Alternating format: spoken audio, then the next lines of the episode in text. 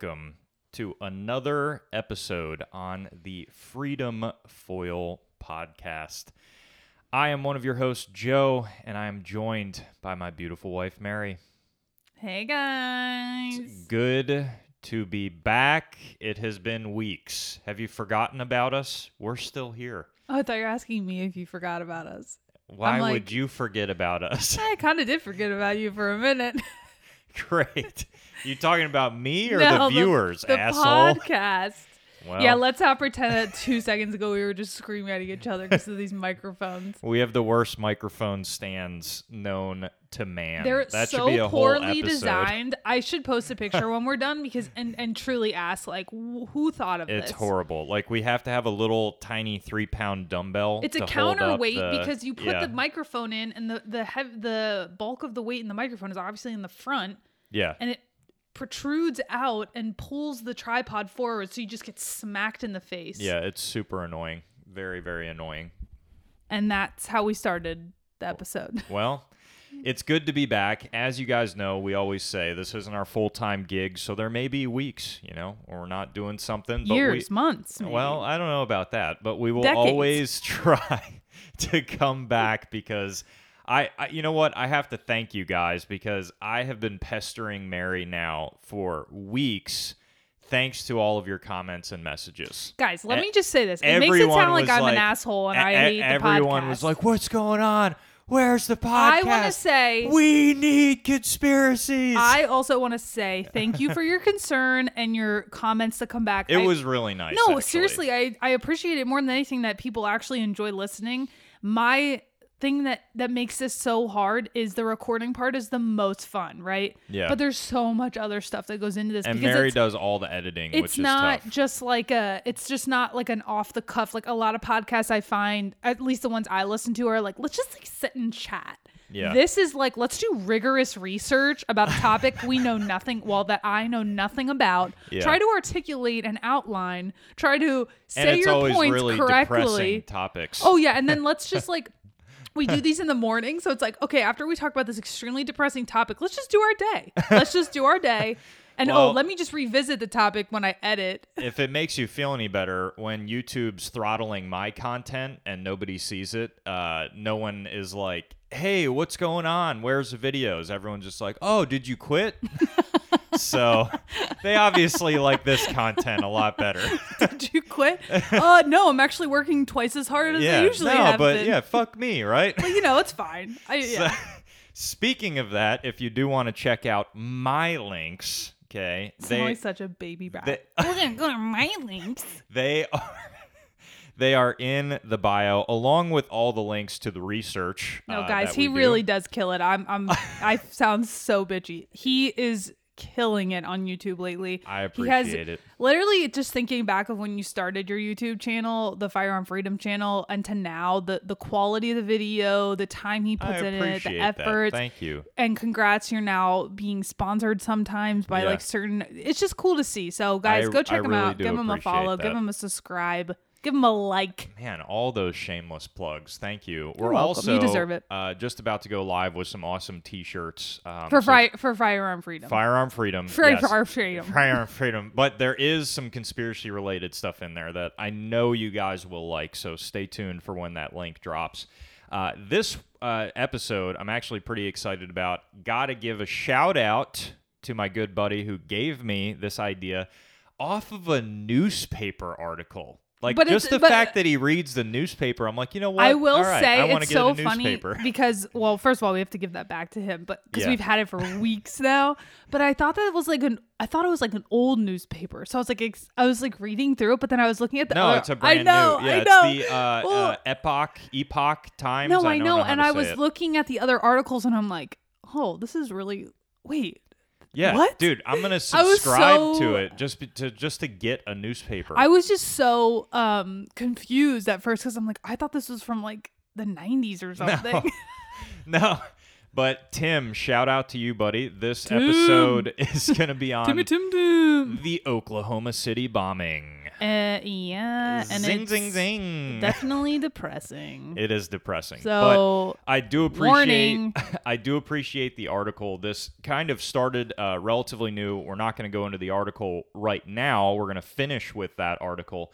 Um, but that's the first time I was reading through the Epoch Epoch Times. They they have you know a Where's website. So their thing is basically like unbiased journalism. Oh, I was gonna say that article did not Yeah, seem the- like a normal like New York Times It's like definitely, I would say, more conservative leaning, but they're just ultimately trying to report on the things that mainstream newspapers. where is it stuff- out like where's it based in? Uh, I don't know. I- Epoch? yeah, E- Epoch Times. It's in the United States, um, but you can subscribe to their newsletter, and I think you can do it like electronically, or they actually like send you a newspaper every week to so read. weird to see newspapers on Yeah. people's driveways. It was It's fun like, to read through the newspaper. Oh, I love though. holding a newspaper. Yeah. All right. So, uh, can where, I give where the- are we starting? Well, Yeah. well, of course, you know our love-hate relationship with Wiki. We always talk about, but we do usually start there because they us through the wiki. they just like give a good overview of like here's the top line summary of what we're about to talk about. I Yeah. thought they did a good one with this. So I'll just read that and Joe's the expert so he can kind of go into more detail. So at not this is very detailed. At 9:02 a.m. Central Standard Time on April 19th, 1995, a Ryder rental truck, so R Y D E R rental truck containing more than 6,200 pounds equaling 2,800 kilograms For all those people that didn't make it to the moon.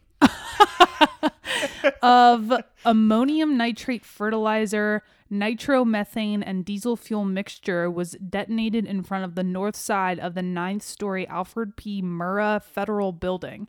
The attack claimed 168 lives and left over 600 people injured. Whoa. Yeah, a lot of a lot of people unfortunately died that day, and I should state that a lot of regular civilians died that day because none of those numbers, uh, in my estimation, were any sort of federal agents. Meaning FBI or FBI family members or ATF agents and their family But members. federal employees. federal employees. Yeah. So the first time I heard about this topic, I think we were watching a documentary about it on Netflix. Yeah, right around the time of uh, the PBS documentary that we watched on Ruby Ridge, and I think that same PBS station did one on Waco.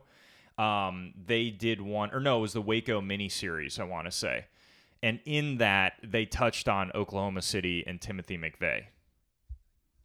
Oh, Remember? Yeah. it- it wasn't like a whole thing. Oh, They just touched on it as his like kind of Oh. motivator, which we'll get into. Interesting. Yeah, so they didn't even do like a full documentary series. Well, I know they definitely didn't talk that. about conspiracies. They just kind of gave you No, the high no, level. yeah, and that's kind you- of like this wiki page though, I was actually before we dive in, I was pretty impressed with how unbiased it did seem and how well, they did no, kind of I mean, what they're reporting here is the ma- the basic out there incident, like start to finish. What mainstream? Like if you were a young adult in '95 or something, this would be what you would. I think it talks about investigations. It talks about it mentions the guy that we're going to talk about Oh, in the you know what? You're article. right. Yeah, because there's U.S. federal uh, government involvement. But uh, up top. Yeah. So let's talk about shortly after the explosion, a state trooper stopped a 26 year old man named Timothy McVeigh for driving without a license plate and arrested him for unlawfully carrying a weapon. Yep. And then days later, Terry Nichols, an old Army friend of McVeigh's, was arrested as well. And they both ended up being charged for committing the bombing. Um, investigators said that their motive was to retaliate against the government's handling of Waco and Ruby Ridge, which both topics we have covered. So go go make sure you check out those episodes to get the scoop on that. Yep. Uh, Yeah, again, and get the scoop scoop on very very very sad dark stories both of Yeah. those Yeah. um and the oklahoma city bombing occurred on the second anniversary of waco actually so um mcveigh was actually ultimately executed by lethal injection on june 11 2001 and, Nic- Allegedly. and nichols sen- was sentenced to life in prison um you want to get into those additional conspirators Yeah. So and you know this, is interesting. This was very interesting because I was speaking to some of the guys at work who are not a baby like me in the grand scheme of things, and were actually like alive and walking Mm-hmm. around fully at that time. And they remember fully on the news everyone talking about John Doe number two. And Yes. in one of the videos that we watch for research, you hear it mentioned all over the place by the n- news Mm-hmm. John Doe number two, who was the number two man that I think 23 or 24 witnesses Several witnesses yeah, reported saw seeing in the Ryder truck. So they saw two people, and now one of them being told- McVeigh, other and Right. there's this other character. Right, and now we are told that basically um, it, it is just McVeigh in the Ryder truck. No, but 1997, so two years after the bombing, it Yeah. seems, the FBI arrested a man named Michael Bres- Brescia. Um, he was a member of the Aryan Pu- Republic Army, and he actually resembled an artist rendering from eyewitness accounts of the second John Doe. Later, they released him, reporting that their investigation had indicated that he wasn't involved. Yeah, So weird enough to arrest the man, but then somehow nothing yeah, led right, to nothing. right. So Carol Howe is an informant for the ATF who actually Im- ended up infiltrating a white supremacist enclave, Yeah, Ella Elohim, she Elohim, was she was uh, FBI right or ATF? uh, in- informant for the ATF. ATF. Okay. So I don't know how to pronounce that. It's L O H I M City, Oklahoma. E- Elohim. Elohim. I don't know. Um, she repo- she filed a report in January of 1995, um, and stated that Andreas Strassmeir, Strassmeir. So security chief, had spoken about destroying a federal building. So he was sorry, security chief of this white supremacist enclave. And he spoke about destroying a federal building and had visited the Murrah building with another man. So, okay, how wasn't he like a German um, uh, uh, citizen or something like that? Like he wasn't even um, a U.S. citizen. I think he he himself was working for the feds, right? Well, it's crazy because then, like two days after the bombing, this informant Carol inf- reminded the ATF of that earlier report and was like, "Hey guys, remember when I went and infiltrated this white supremacist group and this guy literally admitted to Yeah. going to this building?" Yeah, Uh, and they just and they kind of totally just swept it right under the right rug. under the Yeah. rug, Yeah. right under the rug. which is where it starts to and get McVeigh actually was known to have telephoned the Elohim City, the white supremacist group, two weeks before the bombing. yeah, And Yeah. Jane Graham, an employee at the bombed building, later identified Andreas Strassmeir of Elham, Elham City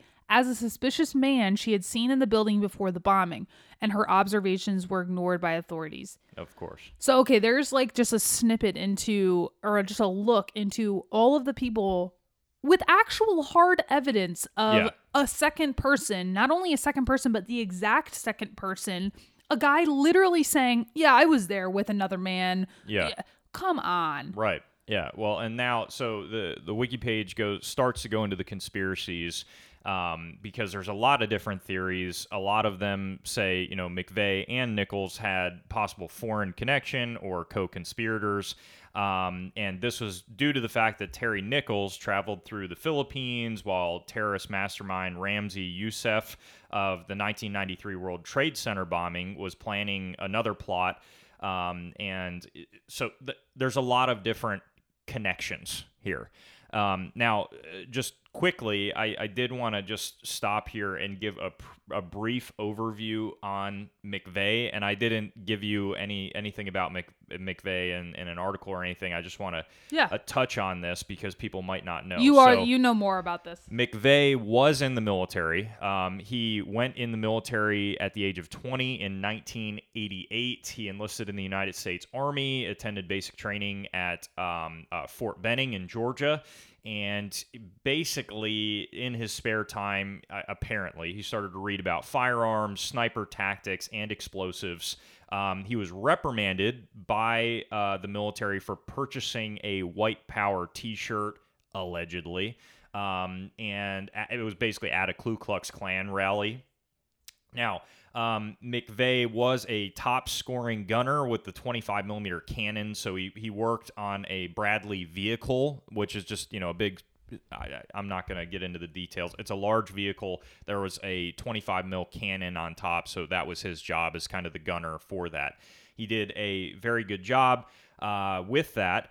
He was promoted to sergeant. Um, after being promoted, he earned a reputation of assigning undesirable work to black servicemen and using racial slurs. Um, so he was then stationed at Fort Riley, Kansas, and then he was deployed to Operation Desert Storm. So that's where he did uh, a majority of you know his stuff.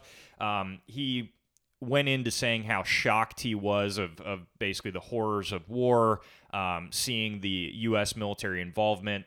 He talked about disagreeing with a lot of the things that he was told to do.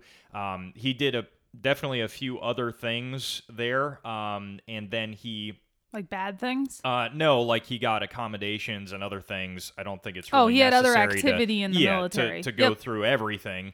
Um, but then he wanted to be in the Army Special Forces um, after returning from the Gulf War. He went to the program, the selection program, um, and this is the uh, official story: is that he didn't make it through, decided to leave, then was honor- honorably discharged in 1991. Funny enough, Right. So that's where his military career on paper ends. Was that? Now the cons- Mm-hmm. but but I said funny enough because there's actual video evidence of him in a tanker with not well well, in a Bradley in a Bradley in 1993. exactly yeah now so I've seen someone the- explain that. I've seen the video I tried doing all my research to find the actual video that the original uh, news reporter because the news reporter had nothing to do with Oklahoma City he was just interviewing something like it was he was doing a side Mm-hmm. About the video military, project sure. yeah, about the military and he looked at the video and was like holy shit That's McVeigh. that's McVeigh. And he said in person it sounded like him and all this other stuff. Now, I did see an Alex Jones interview with the dude, and they only showed a little clip it, the same clip it that was in the video that you know that we watched, that four minute you video. just mixed clip and snippet and made the word yeah, clip, it. Clip oh, it. okay. You see what I'm saying? Sure. I, I do the I do the mixing words by accident Wicka, thing wicka. sometimes. so no, so I looked at the video and I, I don't know. It's so tough to tell because it's like a two second clip of of the face. It does look very similar. Let's say it's But- real. Let's say it's real, right? Would it not work for the government in this case if he was if he was disconnected from the military for that amount of time? So Yeah. let's say he he did leave in 91. That's like a good 4 year disconnection for him to really get revved Well, up and with it's the what perfect because he got discharged with uh, dishonorably. no, no, and- he got discharged honorably. Oh, I thought you he- said dishonorably. No, honorably discharged. Oh, okay. But he left with being known as a racist, using racial slurs, buying shirts from the Ku Klux Klan at rallies. he Like, was at Waco too, didn't he? Go to Waco and yes, watched it all. Yeah, so he's he's already building this narrative. I would say for the government uh, in this case. to Yeah, but let's not. to- Okay, okay. Let me put on my like fighter cap here. I mean, let's not act like this guy is a saint. I'm sure he He's not a saint. he He's not a probably saint. was a white supremacist, and he, very probably well was. Be. He very well. What I'm be. saying is, th- th- when the government is picking their scapegoat, Yeah. why would they pick a normal, regular, Very nice, true. everyday man? They're going to pick the person that's like Yeah.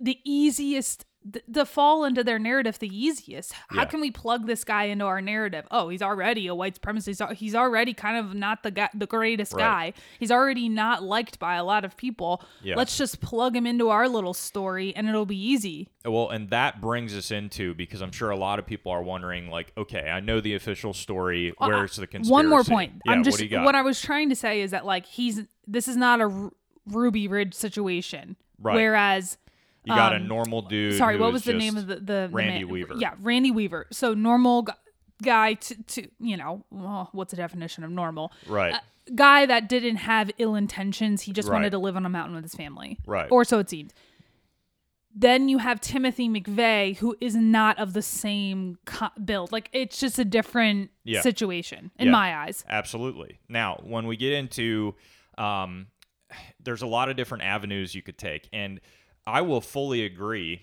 uh, or uh, not agree, but uh, you know, disclose that up until maybe a year or two ago, uh, before I really started digging into the conspiracies. I fully bought the standard Oklahoma City story because they did such a great job at lining up the fact. I mean, dude, you guys heard how passionate I was about Waco and Ruby Ridge.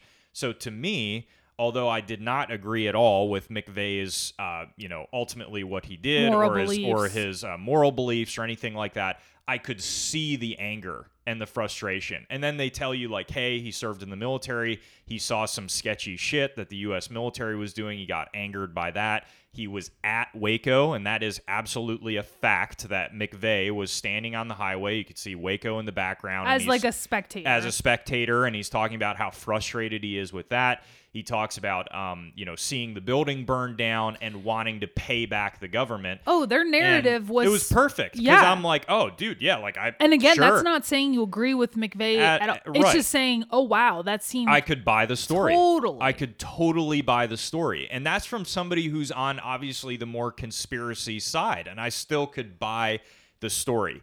Now, when you start getting into uh, f- federal agencies, mainly the FBI, uh, sometimes the ATF too, but the FBI has multiple narratives to infiltrate groups in the United States and ultimately incite violence so that they can come in like superheroes wearing capes and stop the act right before it happens and the violence actually occurs. It's a great way to, it, it's almost like if you had, let's say, uh, let's break it down real basic. You had like somebody, standard law enforcement officer, right? And they were on the highway, let's say a standard state trooper, and they got in a car with you, and it was like your buddy, right? And they they were like, "Hey, I know it says 55, but like, dude, go 95. Like, what what's the point of going 55? I really think you should go 95. There's no cops here. Like, just go 95. And the moment you hit 95 or like 85, they pull out their radar and they're like, "Whoa, dude." You were speeding on my highway. Like, get out of the car. Yeah. it's the same shit. That's exactly what the FBI was was trying. To do Well, it worked in their of the favor. McVeigh was pissed. He saw things he didn't like. He was already revved up. Right. He already had his own narrative in his mind of how the government worked and this and that and getting back. He almost, in my mind, probably if he was approached, let's Yeah. say that's the story, Right, he would have been all about it. right. So to that, be the face of getting back at the government. right. He Now- was into it. now to to clear up what we're saying there, we're saying that McVeigh may have been so this is one of the conspiracies that McVeigh may have been with one of the local militia groups, right?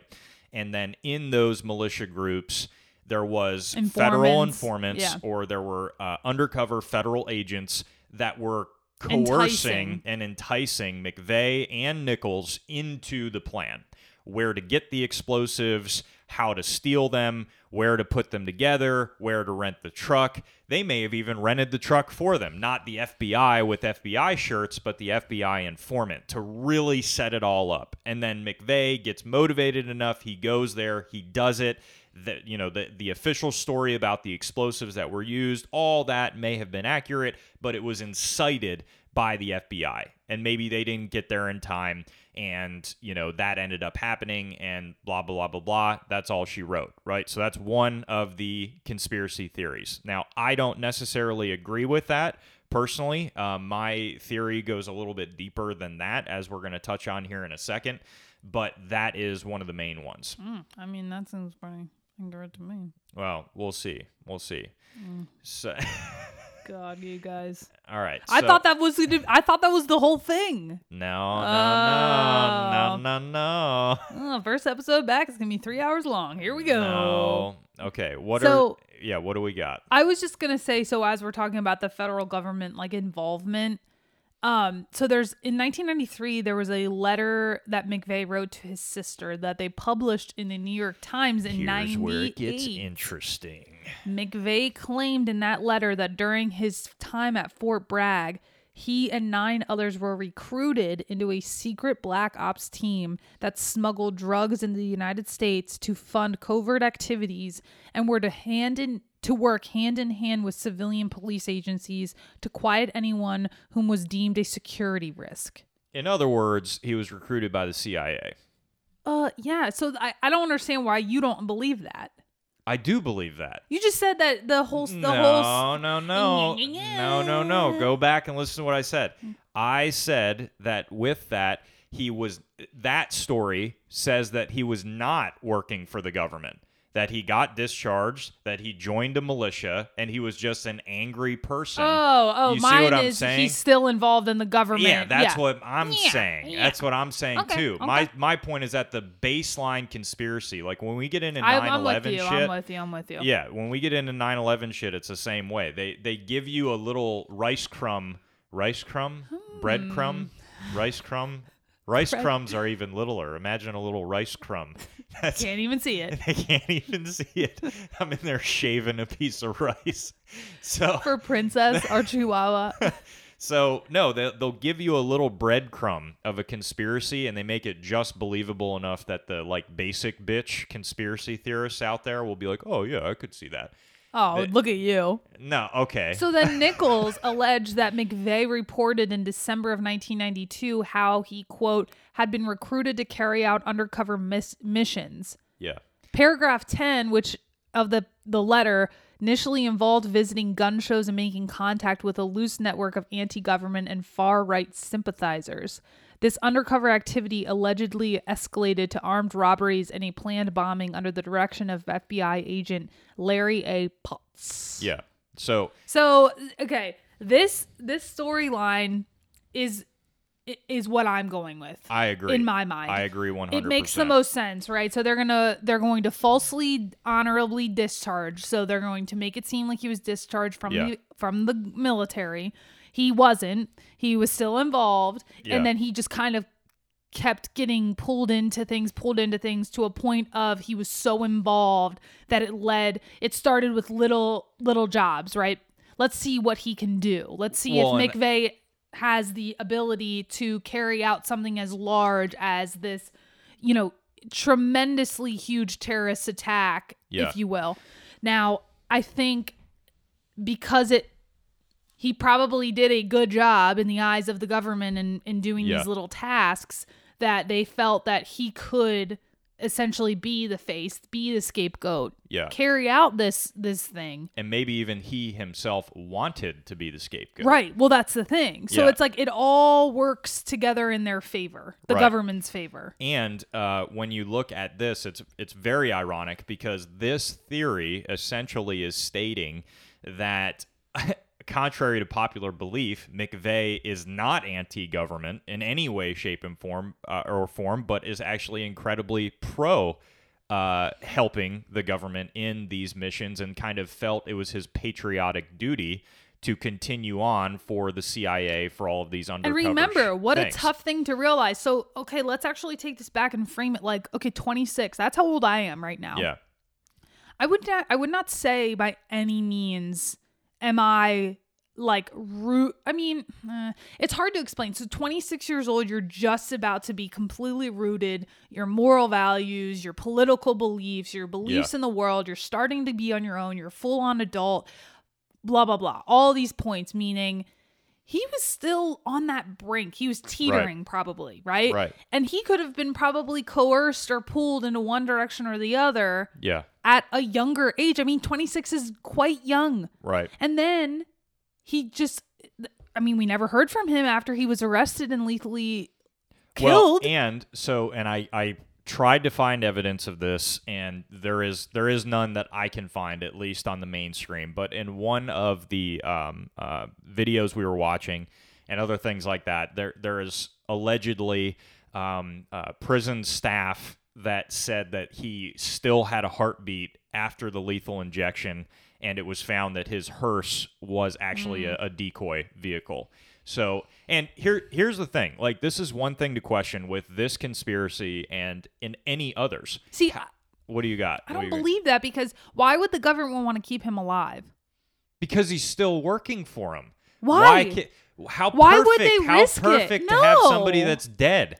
To have somebody that's dead working for you. that What- what everyone have knows your face? No, I don't buy that. I mean, I don't buy that. or maybe- they have the government has their pick and choose of the whole entire world, and they decide, how- oh, let's just keep this one guy whose face was Yeah, plastered all over the news. He, I- I- all right, maybe he's not still working for them, but how would he agree to do this and then agree to be lethally injected at the very end? I that's my point. So I think they were told. I think he was told do this, and you're just gonna keep climbing that ladder, buddy. That we're could gonna, be the case, We're gonna just keep giving you promotion after promotion, and you're doing your dude, your your duty for our co- blah Yeah. blah blah. And then yeah, he gets caught up, and then they are like, well, sorry. Yeah. And uh, I'm sure he was not expecting it. Maybe I don't I, know. I mean, that could be the case. At the end of the day, though, I don't want to gloss over the that this man, whether it was his idea or the government's idea or whatever it was, Yeah. still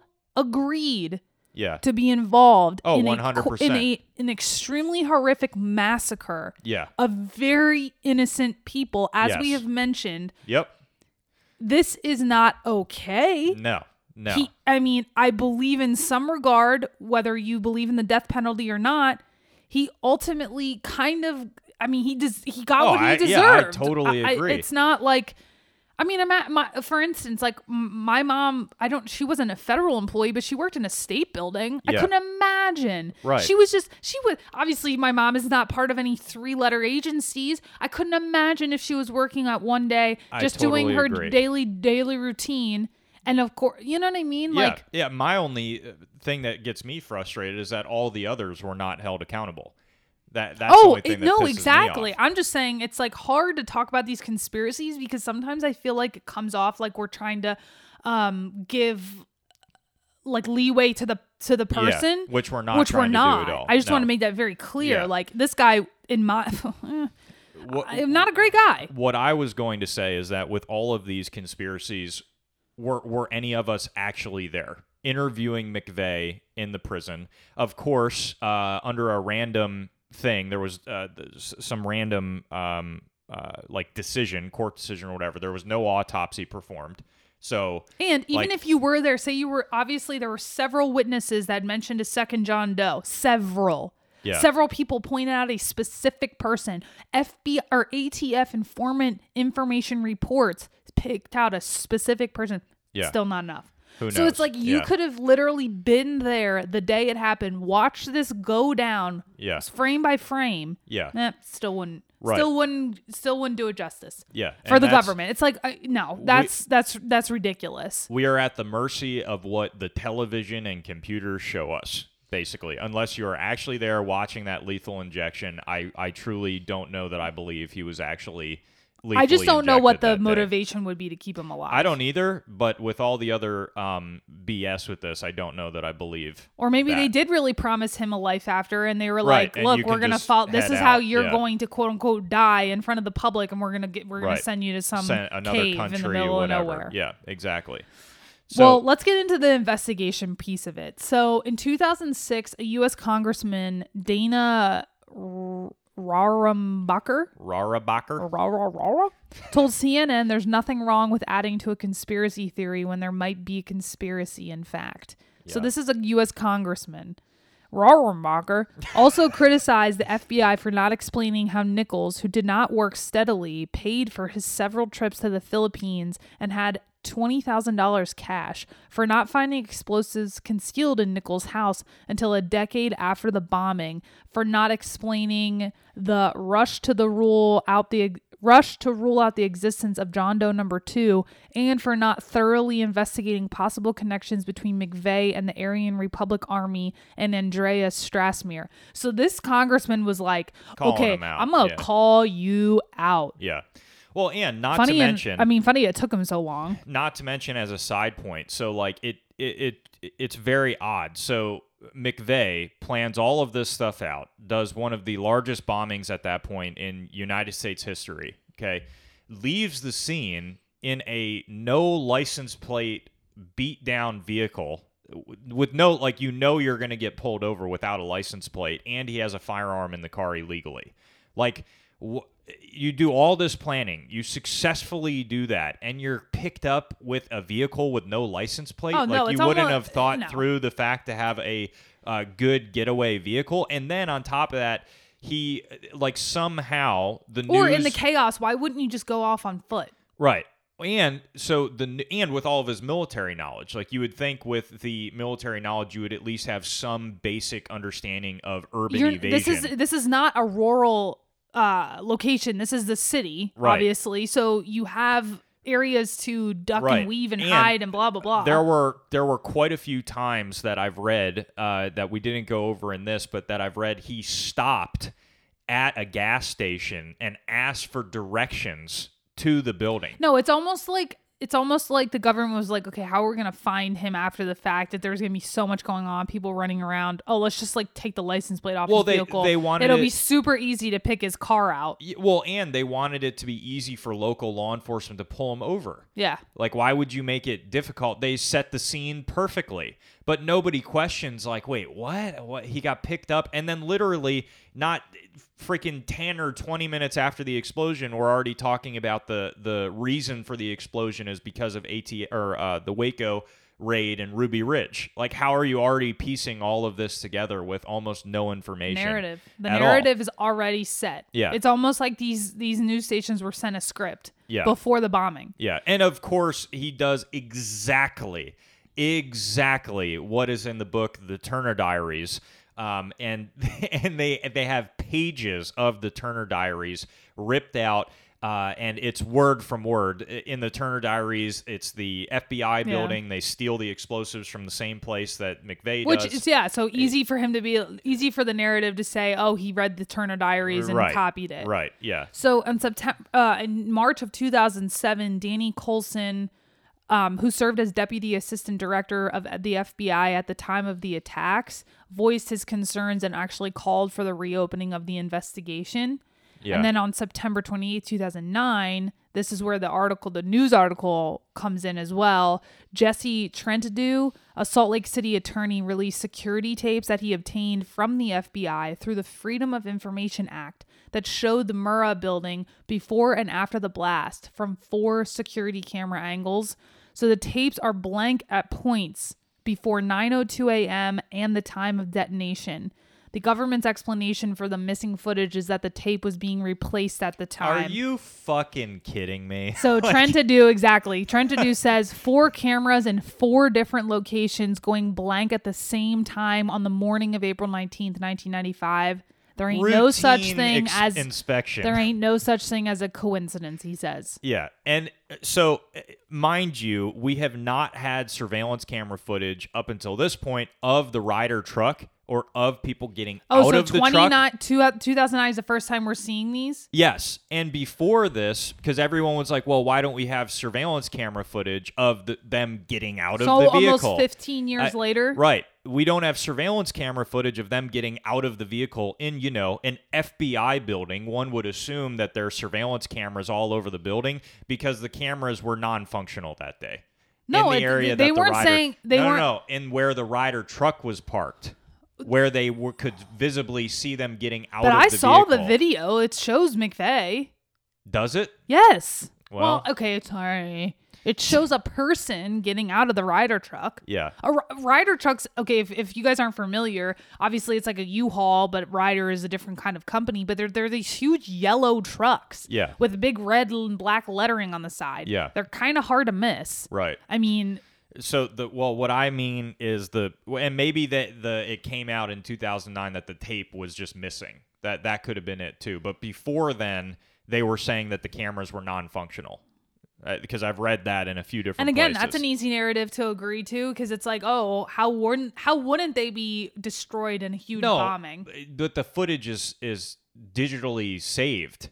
Like it's saved. Uh, Is it digitally saved? I believe so. I mean, they're talking area. about switching tapes out. These are like what recorded. I don't know, dude. I would just like the fact that the and it's if you if you look on it at a larger scale, okay, the amount of different times in our more recent history where we have electronic surveillance cameras all over the place that a, a catastrophe like this happens like in 9/11 with the Pentagon, all this other shit, and they give the narrative that the cameras weren't working is unbelievable. Oh, I totally agree. I'm just saying, how did they even get it? How did they retrieve that? If you've I seen pictures of the building, it's pretty much are, destroyed. I think there are ways to. i don't know how. I I don't know anything about I just thought it, security I'm, cameras, I'm just. but Oh my gosh. I'm just saying it's very interesting that in 1995, if there's digitally stored footage on the cloud. yeah. Well, no, I don't think it's on a cloud. Okay. I think we're getting off into the weeds on a security camera thing. So yeah, we're getting off into the weeds about security cameras. The the the, story that they point, presented to the public is that there were four tapes. They were um by the Freedom of Information Act acquired by Jesse Trentadue, a Salt Lake City attorney. Yeah. He looked at the footage. The FBI story that this missing uh, pieces of this this tape is that they Yeah. were being switched out. Yeah. That's the official story. So let's get into that conspiracy blog post, which I thought was nicely broken down. They, I really wanted to hit on the um, Read seven. the yeah the facts. Yeah, so these are the seven important facts that this blog outlines. Now, mind you, this is a blog. This is not a news article. This is And not a. some of the facts are not accurate. Okay, well, point them out. So, number one, in April 1995, the omnibus counterterrorism bill was struggling to get through the U.S. Congress. After the Oklahoma City bombing occurred, the tragedy looked as though it had been a tailor made to rally public support for the tri- tyrannical bill. Yeah. Correct or agree Uh, or disagree? That's what we should At say. At the time that it was written, agree. It ended up not going through Okay. in modern time. So Good, good, good fact there. Um, number two, the morning of the bombing, the ATF office located inside the Murrah building was empty, unheard of at 9 a.m. on a weekday. accurate. Yeah, that's accurate. odd. And That's on top odd. of that, what they don't mention with that is that there were uh, uh, like a judge or a congressman or somebody in the opposing building on the opposite side of the street that were receiving calls that they should leave the building that day out of fear of potential terrorist attack. Oh my god, Yeah. that is terrifying. Yeah, but they didn't tell the, all the uh, the civilian. Uh, Could you? Ima- I- keep going back to this, but could you imagine just being a regular ass everyday person, like doing clerical work on And your desk at 9 used as- a.m. and a, you're uh, you're just a victim of of the U.S. government? yeah, Number three, Oklahoma Congress Congressman Ern, Ernest Istook Istook told a victim in a taped conversation in 1995 that the Oklahoma City bombing was a failed was a failed national security operation that used an FBI provocateur associated with a militia. uh, I I would Remember, this say- is agree or disagree. I would say disagree because that's the narrative that you know McVeigh was basically just in a militia and like that's the like I Yes. said the basic bitch conspiracy. Okay. Number four, the ATF was already putting out a story that the Murrah building was bombed because of Waco only a few hours after the actual blast and before Timmy Tim Timmy Timmy Tim McVeigh, McVeigh was even arrested. uh, accurate. Yeah, No, it's agree or disagree. agree, agree. Number five, an unexploded bomb was found attached to a gas line inside the building, and a FEMA memo reports at least two additional bombs were found in the Murrah building.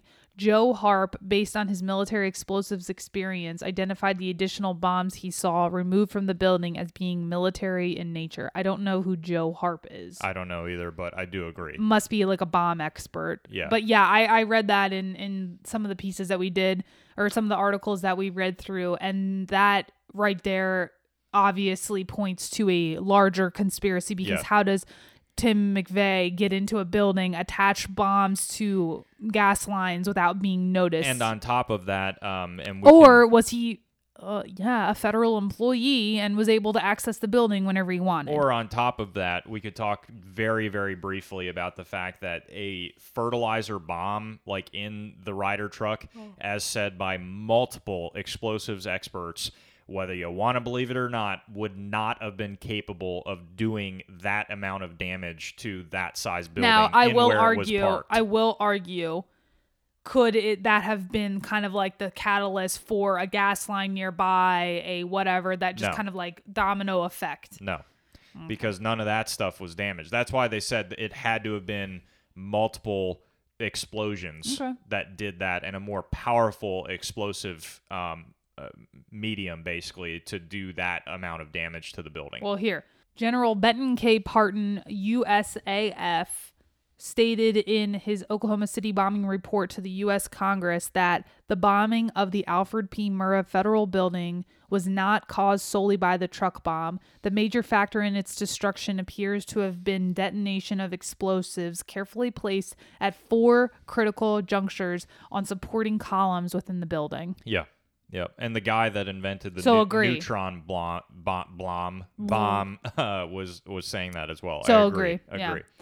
Uh, number seven, last one here. Prior to the Oklahoma City bombing, U.S. Senator Arlen Specter, as well as Clinton's NSC Director Anthony Lake, had been advocating federal national security operations st- to stop militias in America. Anthony Lake gave a speech to the Council on Foreign Relations in the fall of 1994, in which he said the chief cornerstone cornerstone of government policy was to quote unquote pit our society against militias. Yeah. Now, I would say to wrap this up a little bit, um, we can just briefly touch on the the newspaper article and why this was brought up more recently. And that was uh, brought up because essentially, uh, what's the dude, Trentado or something like that? Trentado, the attorney, Just remind, yeah, Salt Lake City attorney, Yes. who got the security tapes from the Freedom of Information Act. he's trying to basically, uh, for lack of a better words, um, fight the CIA and the FBI for information about the attack. And he's been getting faced with multiple avenues of, of red tape, people not willing to testify, and you're seeing our justice system, uh, or I should say, injustice system. At work. So they're not allowing him to go any further. And that's where I think personally this is going to die. when did this article come out that we're about to I talk think about? still 2021. Okay. I want to say. So the article gets into obviously what Joe mentioned, Trentadue's like uh want to kind of uncover the truth, hi- Yeah. him digging more into this. It had this. to do with his brother, actually. I well, think. well, yeah, we'll get there. So records describe an FBI program known as the Patriot Conspiracy. Um, PatCon. PatCon, a secret operation to infiltrate right-wing and domestic extremist groups, which is what you were talking about. We didn't associate PatCon to it, but you were talking about earlier this this group of operations trying to infiltrate. So that's the official name. So Trentadue uh, says quote the FBI's real objective in PatCon had been to infiltrate and incite the these fringe groups to violence. And the FBI, of course, declined to comment. Um, Trentadue believes that the U.S. government is suppressing surveillance footage of the Oklahoma City bombing. That McVeigh was, With with oh yeah, that. McVeigh was with an unidentified accomplice. Yeah. So Trentadue also believes that this is connected to his brother's murder. Again, from the wiki page because it describes the brother's situation a little bit more. Trentadue became interested in the case when his brother Kenneth Michael Trentadue died in federal custody during that during what Trentadue believes was an interrogation because Kenneth was mistaken for a possible conspirator in the Oklahoma City bombing. In a civil suit, the court determined Trentadue's injuries, his brother, could have been self-inflicted and rejected the Trentadue family that claim that his he was murdered. Of course. However, the family was awarded 1.1 million for emotional distress on the findings the Bureau of Prisons mismanaged the investigation and aftermath of Trentadue's death. Here's 1.1 million dollars. Go shut up. Yeah, that's literally you know what happened, and that's uh, typically. So so there's. Trentadue has even more motivation now to uncover the truth about this. Yes. Yep. So 24 witnesses said they saw McVeigh with someone on the morning of the attack. We mentioned that before. Um, none of which were used in the trial. Of course. And the FBI initially looked to the public to help find John Do- John Doe number two. So there's actual, like you said, news footage of them being like, John Here's Doe the number. sketch." Here's the sketch. We're trying to find John Doe number two. Please, if like, anybody "Oh, has shit, anything. doesn't add up. Oh, a Hold bunch on." of people called in. Yeah, that's not real. yeah. So this was I thought was interesting from the news article. Secret Service documents state, quote, security videotapes from the area show the truck detonation three minutes and six seconds after the suspects, Yeah. plural, exited the truck. Right. FBI said that the Secret Service's investigation was riddled with error- errors. While there were video cameras on the property, they weren't working the day of the attack, according to the U.S. government. False.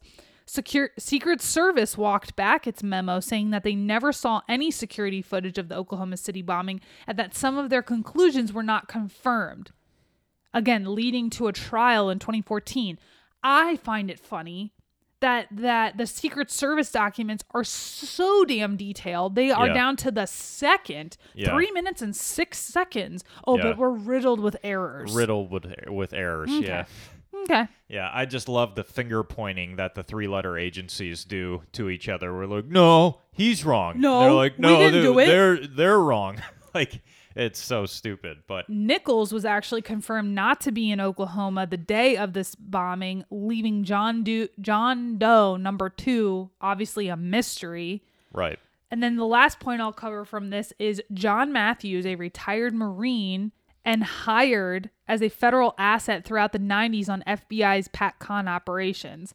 So he became this Joe Math, John Matthews became infuriated when he saw FBI reports that were given to Trentadue that identified him as an informant. yeah, So Matthews told Trentadue all about PatCon Yeah. from selling guns to. So this is this is Trentadue's like in, uh, look into the FBI because Yeah. this John Matthews guy shows what you get for working with the feds. So Matthew told Trentadue all about PatCon from selling guns to domestic extremists for FBI sting operations to sit sitting on in on meetings by white supremacists about attacking nuclear plant a nuclear plant in Alabama. And uh, and just take a second there and understand that what he's talking about is the federal government committing crimes. Yes, and then Like, Matthew co- also claimed crimes. that claims to have seen McVeigh in 1994 with a German national named Andy Andrew or Andre Strassmeir. Strassmeir, Yeah. whose name appears again in the CIA records in relation to the Oklahoma City investigation. no way. like it's it's ridiculous. It's And so just- e- every single one of these conspiracies, it's always CIA, FBI, ATF. yes, one hundred percent. They might as well be the same, the same organization. the at this point. worst agencies known to man were are these agencies for for what they do to this country.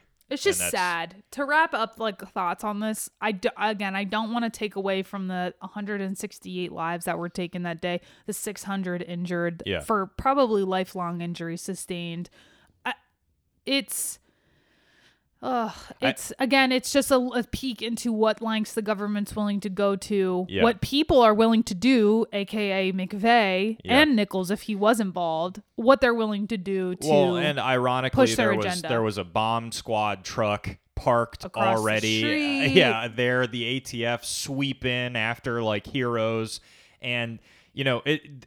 To be clear, what this is saying, what this conspiracy theory is saying, that these 168 innocent lives that were lost were at the hands of the federal government to basically cover their own asses after royal fuck ups in, in a few years prior you know so that's just something to to understand and think about but ultimately that is going to wrap up this episode back what are we on 21 I don't remember. whatever 21 probably. Thank you. thank thank you thank you so for, much listening. for listening. and thank you for being excited for this episode. We're um we have like a new editing system here. Should we like a lot easier. Yeah so making editing a lot easier. Um i i'm we're hoping to push out more episodes um yeah just a little sneak peek into what we will probably be talking about next titanic what what what Are we oh, not? are we are we Oh, God. i don't know This We'll guy. this, This guy. guy. i don't uh, i will see there's your sneak peek everybody I don't even know what Mary was gonna say, but it no i that. wanted to i wanted to tell people so we went to we were in tennessee two weeks ago in Yeah. gatlinburg tennessee So jealous of you guys that get to live there. oh there. such a cool state it was the best trip but we popped over to asheville north carolina and visited, visited the Biltmore. the vanderbilt family built the biltmore Yeah. it's just such an interesting story turns out there's a bunch of conspiracy behind It's it It's the Titanic. It's, It's the, the Federal, Federal Reserve. Reserve. All the craziness. and We're we walked it. it. we walked through We're doing it live. fuck it we'll do it live but yes, that is going to wrap up this episode. Thank you guys so much for listening. Check out those links in the description. And as always, stay tuned for more great content coming soon.